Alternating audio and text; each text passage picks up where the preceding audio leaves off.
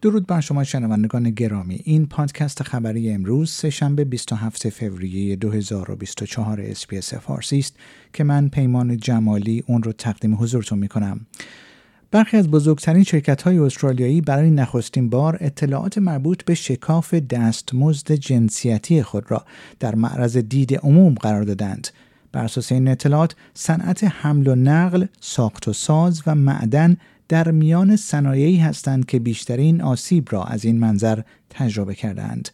خطوط هواپیمایی استرالیا از جمله کانتاس، جت ستار و ویرجین نیز به ترتیب شکاف دستمزد متوسط 37 درصد، 43.7 درصد و 41.7 درصد را گزارش کردند.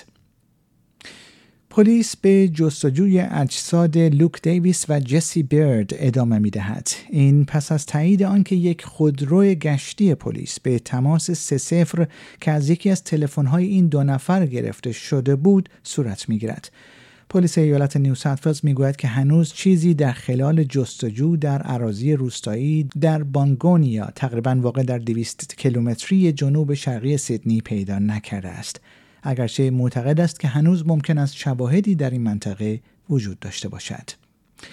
کریس مینز نخست وزیر ایالت نیو ساوت از کمیسر پلیس این ایالت در برابر انتقادها از واکنش او به قتلهای اخیر دفاع کرد گفتنی است. پس از آنکه یک نماینده پارلمان ایالتی از خانم وب خواست تا نقش یک رهبر قوی را ایفا کند و این افسر ارشد را به از دست دادن حمایت همکارانش متهم کرد.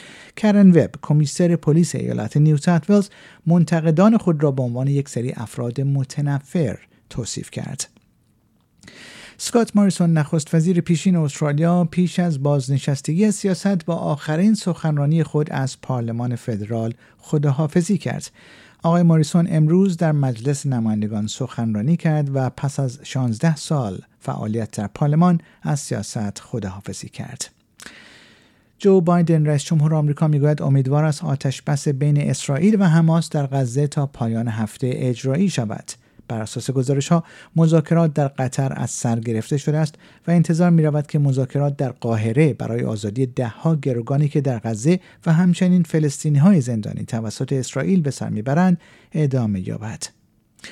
امانوئل مکرون رئیس جمهور فرانسه می‌گوید استقرار نیروهای غربی در اوکراین در آینده منتفی نیست آقای مکرون این نظارات را پس از نشستی درباره اوکراین در پاریس عنوان کرد که 20 رئیس دولت اروپایی را گرد هم آورده تا در مورد این جنگ دو سال پس از تهاجم روسیه در سال 2022 گفتگو کنند.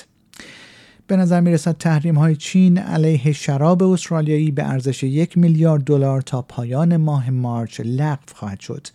بر اساس گزارش ها دان فرل وزیر تجارت فدرال استرالیا در حاشیه کنفرانس وزیران سازمان تجارت جهانی در ابوظبی با همتای چینی خود ونگ ونتاو دیدار کرده است.